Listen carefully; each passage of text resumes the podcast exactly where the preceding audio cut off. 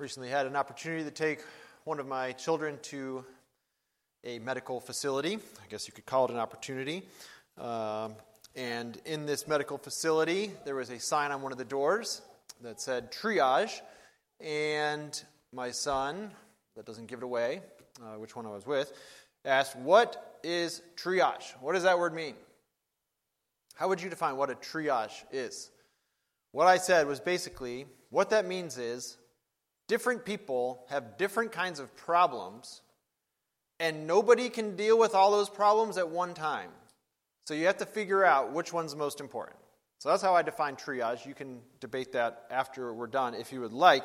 But the main part of what I was saying there was that you have different kinds of problems and you can't deal with them all at one time. And some of those problems are humongous and will be with people for a really long time. Some of those problems are hopefully easier to deal with. But in our lives, we have really big problems as well. And that's what Psalms 129 and 130 are telling us. And they're talking about two very significant problems, but I'll also say right from the outset, two very different kinds of problems. Two very different kinds of problems laid out here in Psalms 129 and 130. This is on page 486 if you did not bring a Bible and you're using one that's provided for you in Psalms 129 and 130. So, like I said, even though we're grouping these Psalms together, these two Psalms are dealing with very different kinds of very significant problems. Uh, one other difference that I'll point out right at the outset is that one of these Psalms seems to be more corporate, like it's about the whole nation of Israel, and the other is more individual. So it's really just one person crying out to God on behalf of his own needs. And so be aware of that, uh, those differences as I read aloud. I'll read both Psalms aloud here at the outset, and then we'll study them together. Psalms 129 and 130 in our Bibles. Psalm 129 says, Greatly have they afflicted me from my youth. Let Israel now say, Greatly have they afflicted me from my youth, yet they have not prevailed against me. The plowers plowed upon my back, they made long their furrows. The Lord is righteous, He has cut the cords of the wicked. May all who hate Zion be put to shame and turned backward. Let them be like the grass on the housetops, which withers before it grows up with which the reaper does not fill his hand, nor the binder of sheaves his arms, nor do those who pass by say, The blessing of the Lord be upon you. We bless you in the name of the Lord. Psalm 130. Out of the depths I cry to you, O Lord. O Lord, hear my voice. Let your ears be attentive to the voice of my pleas for mercy. If you, O Lord, should mark iniquities, O Lord, who could stand? But with you there is forgiveness, that you may be feared. I wait for the Lord, my soul waits, and in his word I hope. My soul waits for the Lord more than watchmen for the morning, more than watchmen for the morning. O Israel, hope in the Lord, for with the Lord there is steadfast love, and with him is plentiful redemption, and he will redeem Israel from all his iniquities. When we consider these two problems, we recognize that what these Psalms are, are telling us is that if you're going to walk with God, you are going to need to live by faith. And part of living by faith means waiting on God to bring the solution to those significant problems in your life at His time and in His way. So, living by faith means waiting on God. I think that's what we can generally say about these two Psalms put together, but they're dealing with two very different kinds of problems we need to wait for God to deal with. We need to live by faith, waiting for Him to deal with. So, Psalm 129 calls us to wait for the Lord to deal with the problem of enemies. Now, you'll notice that these are specifically God's enemies, but if you're associated with God, that means that they're your enemies then. So I word it that way that this talks about enemies and particularly God's enemies because I don't want us thinking that this is just talking about the guy at work who doesn't like you or the neighbor whose kids throw rocks at your car or those types of things. Maybe those things are your greatest enemies, but specifically the, the enemies that Psalm 129 is dealing with are the enemies who made God's people's lives miserable. And maybe again, as we think through the context of these Psalms of Ascent, maybe these are people who would threaten God's people as they were walking on their way to Jerusalem to go worship God at their annual pilgrimages. Again, that's what I think the Psalms of Ascent are all geared toward. The going up, the ascending part is God's people going up to Jerusalem to worship as they were called to do several times a year. And maybe on the way, there are people who are mocking them, who are maybe throwing stones at them, who are uh, calling down blasphemous titles about God. And the psalmist here is saying this problem that I'm dealing with of enemies is nothing new. It's actually a problem I've been dealing with forever. But again, when he says that, he's saying that on behalf of all of Israel. So you just kind of have to back up and think, well, where else has Israel dealt with problems before this in the Old Testament? And you can go all the way back into Genesis, but particularly Exodus, when Israel becomes a nation, and you have uh, the children of Israel at that point, even before they're formally a nation in Exodus 19. Even before that, you have them in Israel just wanting to go and worship God in Pharaoh, a great enemy, great as in powerful and significant and evil enemy, making life miserable for God's people. So maybe that's who the psalmist has in mind when he's speaking on behalf of all of Israel. Greatly have they afflicted me. You know, you're starting off with this vague pronoun reference here. Who is the they? And you don't exactly know, but you figure out along the way it's just these terrible enemies of God and of God's people. The psalmist says that these enemies have been his enemies from his youth, from the beginning of Israel's history. And again, like I said, probably from especially from Pharaoh on down. What this sounds like is that some people, in this case the nation of Israel, some people deal with lots of problems throughout their entire lives. You've probably met people like that. Maybe that's actually how you would define your own life. You would say, man, it has been like one body slam after another, where every time I feel like I can finally get back up, I'm knocked back down. That seems like that's what Israel's history was like, but we need to be mindful of the fact that some people experience, some people in our own lives, again, perhaps some people in our own congregation, some people experience long and persistent seasons of tremendous hardship. And so we should be mindful of that and be compassionate toward those people. Life is hard. People are mean. Sometimes every day is a battle. Sometimes, for some people, getting out of bed is a huge victory because life is so hard for them.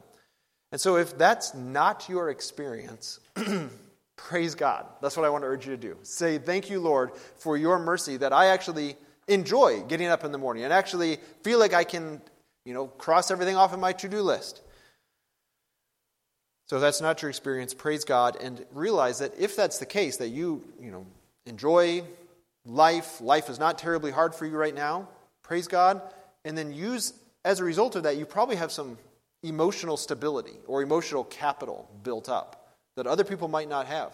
You might even have some financial capital stored up that other people might not have because your life has gone relatively smoothly in, smoothly in the mercy of God. And so if you have opportunity to use that emotional stability, that emotional capital built up, or financial capital, then uh, to serve other people, praise the Lord. And I would urge you to consider that ministry opportunity the Lord's given you.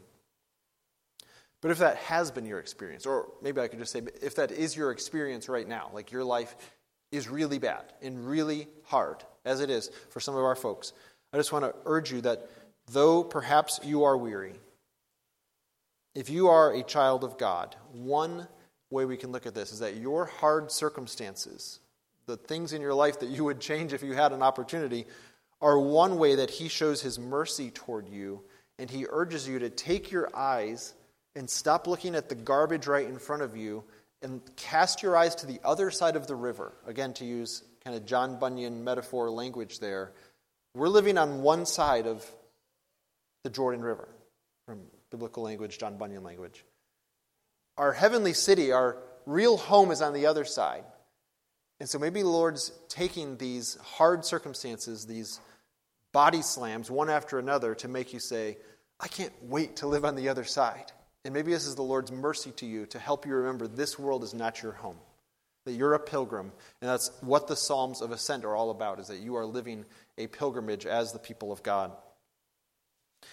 But even though Israel has faced tremendous enemies, you notice in verse uh, 2, the second half of verse 2, that they haven't been successful. I love this line. Yet they have not prevailed against me. They've been going at it for, by this time for hundreds of years, trying to make Israel miserable, trying to make them turn against the Lord and so forth. But they have not prevailed. And so I just want to encourage you to joyfully reflect on the way that the Lord has kept your head from sinking, how He has sustained you in the hard seasons of your life and praise Him for the fact that they have not prevailed against you. Verse 3 shows that this persistent sense of the enemies continues. The, the, the plowers plowed upon my back. That's probably metaphorical language. Some people take it as being perhaps literal, that maybe in the exile, God's people were getting whipped and maybe it left lines in their backs in some ways.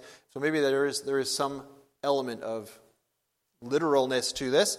Otherwise, if it's just metaphorical, it just makes you think of a farm and you see those straight lines running through the fields and the bean fields or the cornfields or whatever else, and the furrows the, and the, the left by the plows.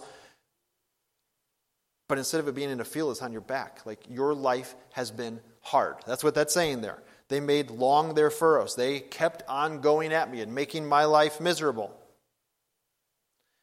And as we think about whether this was literal or metaphorical, we do know that Isaiah chapter 50, verse 6, referring to a prophecy about that would ultimately be fulfilled in Jesus, said that his back had lines across it, that he was beaten again and again for the sake of your sin. And so praise the Lord that he endured, Jesus endured the hate filled beating of his back so that you would be delivered. That is remarkable grace for you to, to take joy in today. God's enemies are persistent. That's what verses 1 through 3 are teaching us here as we wait for the Lord to deal with the problem of enemies.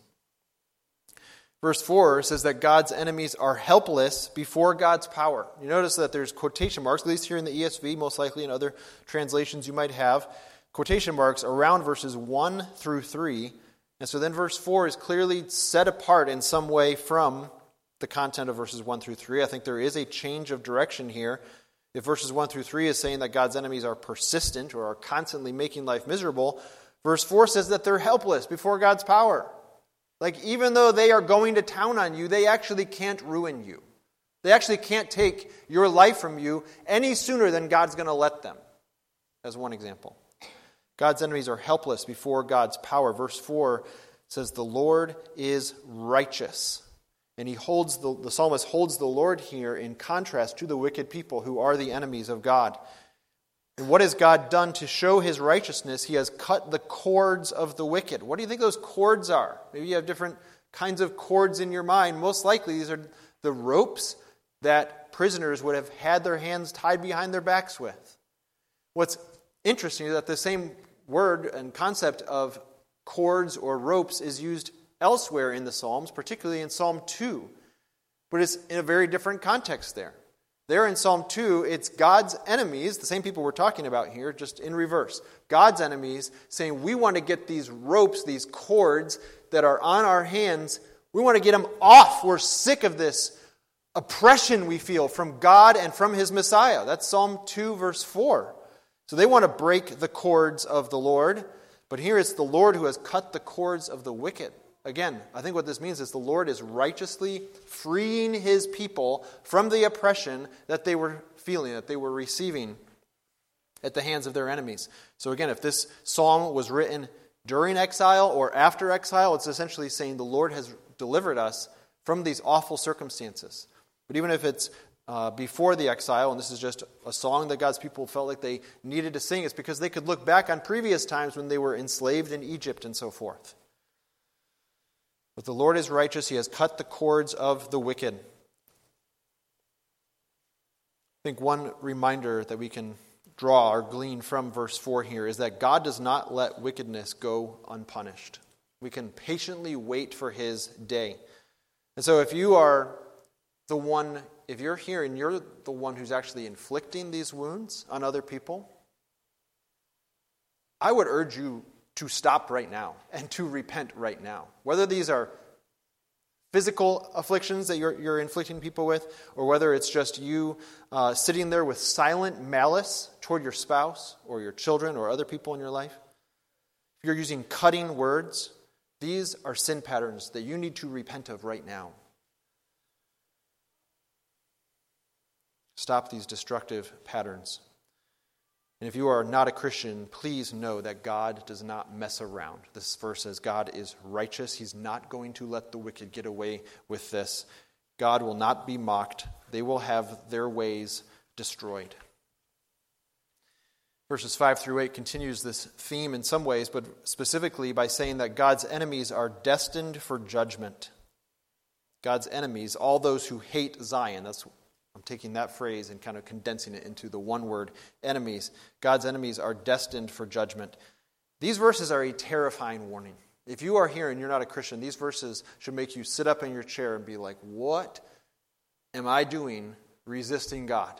And we would say the same thing. Please stop resisting God and turn in faith to Jesus because the enemies of God's people will not prosper, will not prevail will not go unpunished. So don't mess with God.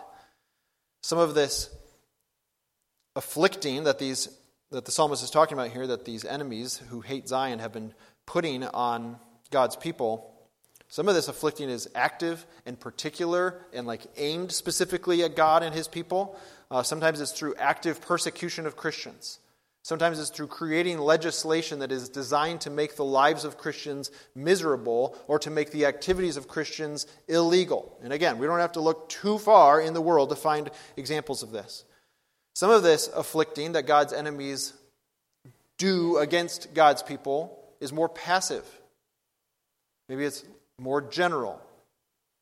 So, for instance, people in the pornography industry may not be aiming specifically at Christians in their work.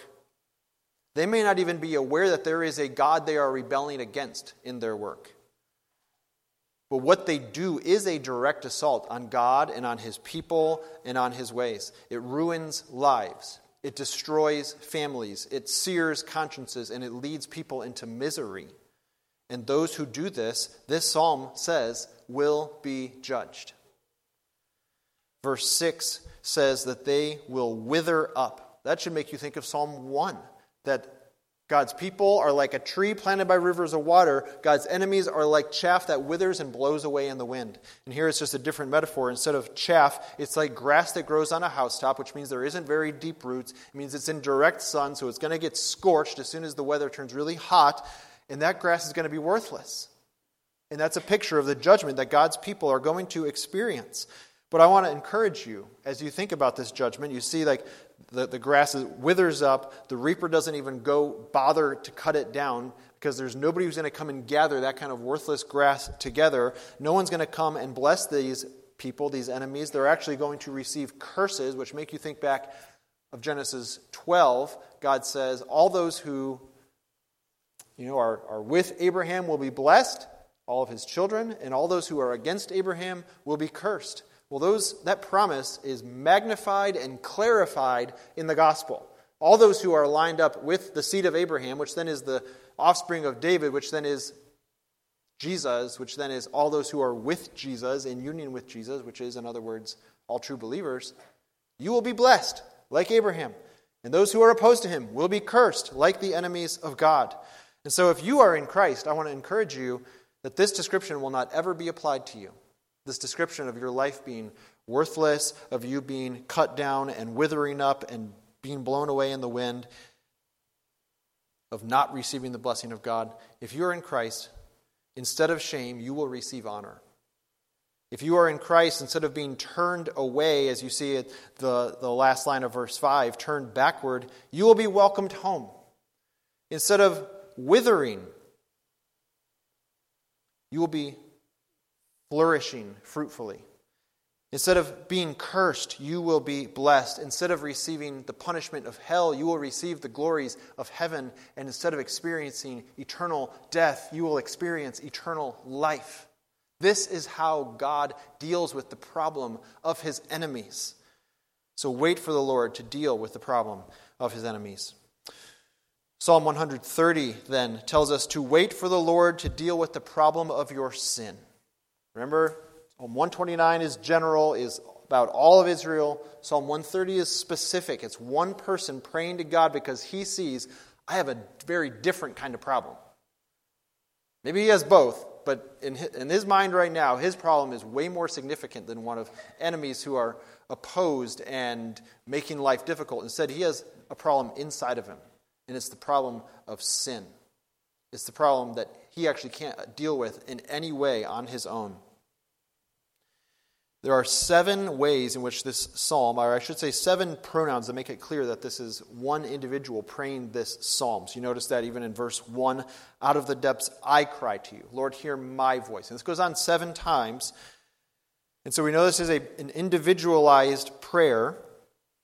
And it's a beautiful prayer and it's one you should spend time thinking through. And we put a book on the table just last week about memorizing Scripture for life.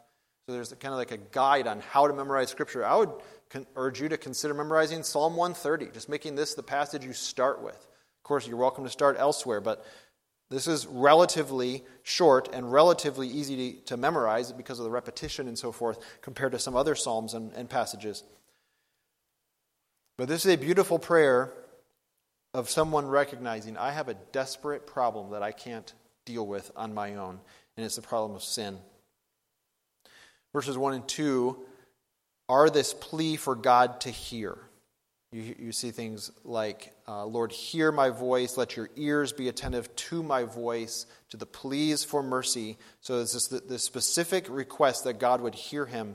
Why does he need God to hear him? Because he's in depths.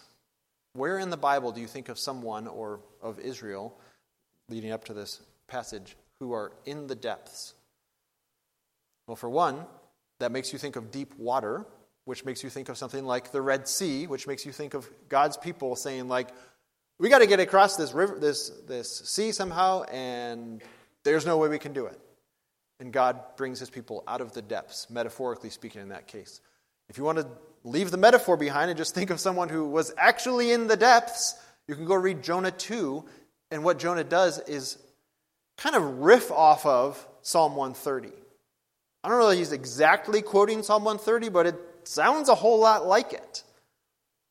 When he's in the belly of the fish, he's like, Lord, I'm in the depths and I need your help right now. And maybe you are in the depths right now. Maybe because of your own sin, or because someone that you love has sinned against you, or has sinned in a way that affects you. There's lots of ways that that could happen.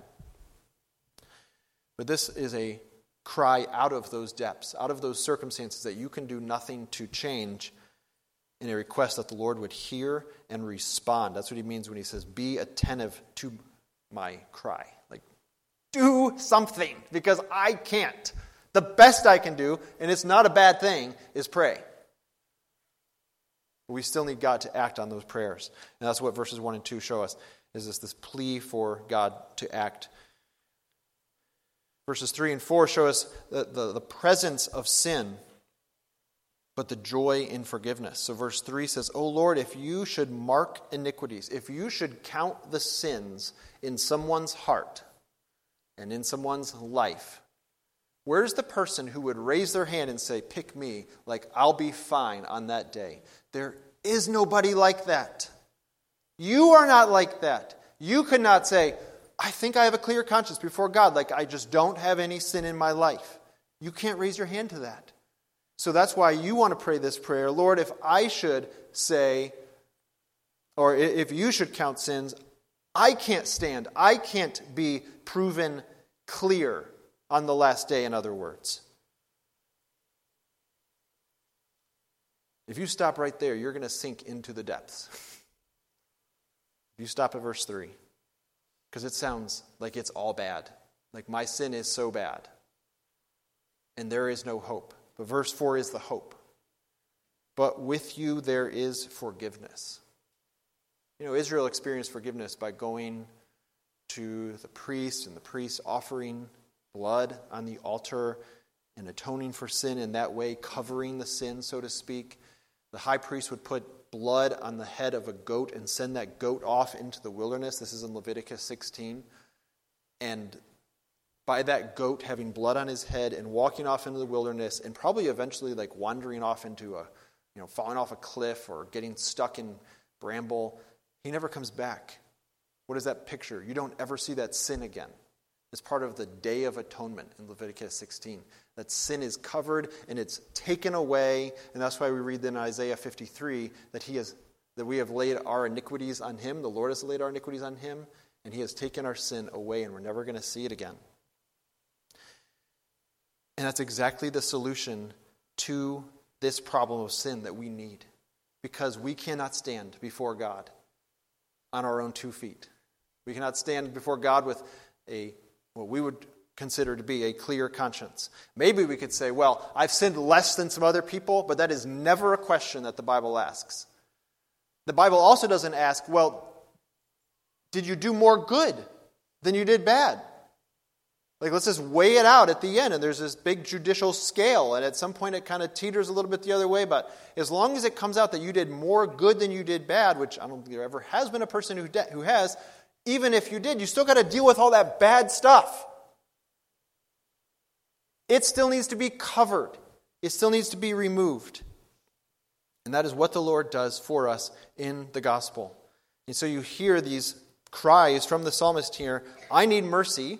Lord, do something about it. I feel guilt because I am guilty. It's not just a feeling of guilt. Sometimes we just, you know, we feel bad that, you know, we didn't put our umbrella out for the lady, you know, on the way out to the store or something. Fine. You know, there are, there are ways you can think through that in a right Christian way. But there's a difference between feeling guilt and being guilty. And this passage is talking about you actually being guilty before God. And you have no remedy for that outside of Jesus Christ. And so, this psalmist who wrote this well before Jesus came was looking forward to that day when Jesus would come and would shed his blood on the cross and actually take, excuse me, take away sin once and for all. But for us, we stand on this side of the cross. We know exactly how this forgiveness is achieved. And it's not that our faith makes us righteous, it's that our faith in Jesus is what gives us access to the righteousness of Jesus. And so that then, instead of God looking at us and counting our iniquities, then he looks at us and he says, Yeah, actually, you can stand because when I look at you, I see the righteousness of Jesus. Not because you're righteous, but because your eyes are on Jesus. So, this is that uh, serpent on the pole idea in number 16 the people had significant problems all around them in the form of snakes. And what they needed to do was look at the serpent on the pole and they would be healed from the snake bite. And it wasn't that they're suddenly righteous because of something they did, it's that their faith was on the serpent on the pole. And John 3 connects this. This is a picture of Jesus who was the serpent on the pole ultimately.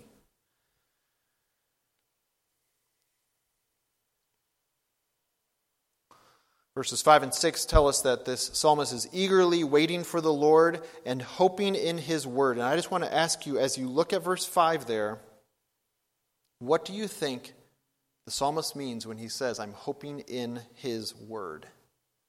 I just want you to pause there and realize that no one who would have read this when it was written would have been carrying around a Bible. And even for hundreds of years after the whole Old Testament was written, no one was carrying around a whole Bible. The printing press wasn't developed until what, late 1400s or so? So for us to be able to hold the whole Bible in our hands is a relatively recent and amazing privilege. So what I'm saying is, I don't think when the psalmist says, I'm hoping in God's word, that he's like, oh, the whole Bible. I think he has one specific idea in his head. And I'm just asking you to kind of be thinking through well, what would that mean? What would be the content of that word or of that promise? If we change it to the word promise, does that help? What promise would the psalmist have been thinking of when he says, I'm hoping in your word? I think ultimately he's saying, I trust in God's trustworthiness to keep his promises, but what promises in particular? And you just start stacking them So you have a promise in Genesis 3 that says God's going to crush the head of the serpent and deal with sin in some way. And that promise gets slightly more specific when we allude to the promise I mentioned earlier of Genesis 12 that God's going to bless his people. What does that blessing even mean? We talked last week. Does that mean like I never get sick or have to go to the doctor, so I never need to be triaged? Uh, does that mean like I always have more money than I need? No. So there's got to be some other blessing. So how do we know what that blessing is? Well, fast forward more in the Bible. Where else does God make a promise that builds on those previous promises? And you just start like stacking them one on top of the other, and you come to things like the Abrahamic promises, the promises to Abraham. Then you come to things like the promises to David that he's going to bring a son. And I think that's getting us right in the ballpark, if, if that's not specifically it. I think when the psalmist says, I take God at his word, I'm hoping in God's word, he's saying, I believe that God keeps his promises, and he made a promise that he's going to send a Savior. He's going to come from Abraham and specifically through David, and we find out specifically in Luke 1 and 2 that that is Jesus. And so he's ultimately saying there's a Redeemer who's going to come. And I think that's what he has in mind when he says, I'm hoping in his word, I'm hoping in a specific promise that at some point down the road, God's going to send the person who's going to crush the head of the serpent, who's going to bring the blessings promised to Abraham, who's going to be the son from David. So that's the, the kind of background work we have to do. We just want to like fast forward and like assume uh, all of our New Testament knowledge.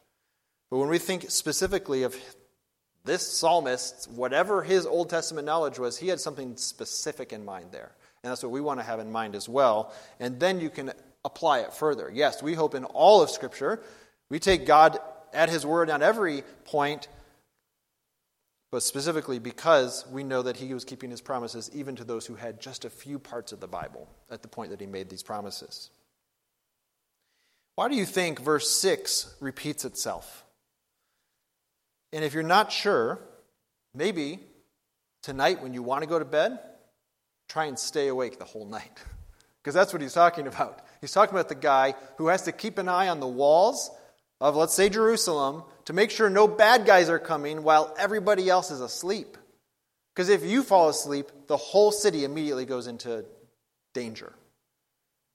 And all your loved ones and all your friends and everybody you don't even know who's living in Jerusalem is suddenly at tremendous risk because you fell asleep. So the watchman waits up until the sun comes up and then somebody else takes over for him to guard the walls and he cannot wait to see the sun come up over the horizon. And again, if you don't know what that feels like, you've got an opportunity in about 12 hours. So that's why I think he repeats himself here, is just to make you pause and be like, oh, yeah, that's a lot. I would wait a lot. I would feel a lot of urgency for the Lord. And when he says, My soul waits for the Lord, he's just saying, There is a problem that I can't solve. It's my sin. So I'm going to trust and wait for the one who is going to solve and trust uh, and solve this problem. The Lord deals with our sins that we commit in our own hearts. You have those. He also forgives the sins that you commit against your church. Probably have some of those as well. Against your family, they can tell you what they are. The Lord forgives the sins that you commit and the sins of things that you should have done but you didn't. We call those sins of commission and sins of omission, like you omitted things you should have done. The Lord forgives both of those kinds. What I'm doing is trying to give you different categories. What sins did the psalmist have in mind that he needed to be forgiven for when he talks about these iniquities in verse 3 and in verse 8? And I'm just saying, whatever categories you come up with, Christian, if your hope is in Jesus, the Lord forgives you for every single one of those categories and every one of those individualized offenses, even the ones you're not aware of. That's incredible mercy, which is why we sing so often. Our sins are many, but his mercies are more. Just taking a line from Romans 6 and saying, You can sin a whole lot, but the mountain of God's mercy is higher than the mountain of your sin. And as a Christian, you have the privilege of knowing that your sins are gone and that you have assurance of forgiveness. A pastor named Horatius Bonar talks about the assurance that he has, the security that he has in his heart this way If he, God, takes my side, there is nothing to fear. either in this world or in that which is to come. If he is not on my side, if I am not on his, then what can I do but fear? Terror in such a case must be as natural and inevitable as in a burning house or in a sinking boat. Or, if I do not know whether God is for me or not, I can have no rest. In a matter such as this, my soul seeks certainty, not uncertainty. I must know that God is for me. Else I must remain in the sadness of unrest and terror.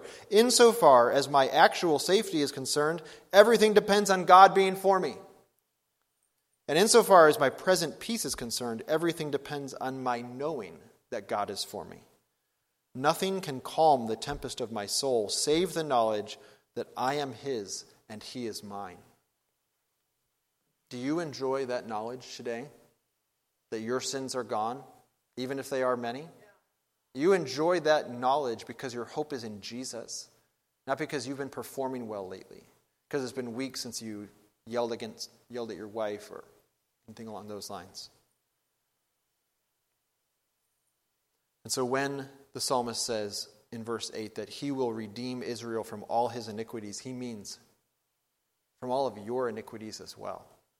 If you put your hope in Jesus, this promise is for you. His word is sure, and so you can surely wait on the Lord. We're going to take the Lord's Supper in a moment, and when we do, what you're doing is you're saying, I have a great problem. But unlike a medical professional who has to triage whose problem is he going to deal with first, which problem is greater or more life altering or life threatening, when you come to the Lord's table, you're saying, I'm as bad as everybody else. But my hope is in Jesus. And He can deal with my sin. He has dealt with my sin through His work at the cross, through His resurrection. And so, yes, you have problems. Yes, your sin is great. But your greatest problem was already dealt with. And that's what we're going to celebrate when we take the Lord's Supper. And so while you live with a sinful heart and while you deal with the enemy, enemies within and without, like Paul talks about in 2 Corinthians 11, you deal with those enemies within and without. You deal with the sin in your heart. We walk by faith. We ask the Lord to continue to carry us through, and we wait on God to complete his work of redemption by taking us all the way home. Let's close in prayer. Thank you, Lord, for your Son, for the work he's accomplished, for the glorious realities of redemption, the sweetness of knowing that our sins are atoned for knowing that full satisfaction has been paid. The ransom was completely paid. Your wrath was completely drunk by Jesus on the cross. And so we as Christians have a lightness about us and a freedom of conscience and a joy and an eagerness to please you and to walk with you and to tell others that we have been given $20 million and we don't know how to spend it all. That's what we have in the gospel. So make us people glad about the gospel and grateful for the sacrifice of Jesus. In his name we pray. Amen.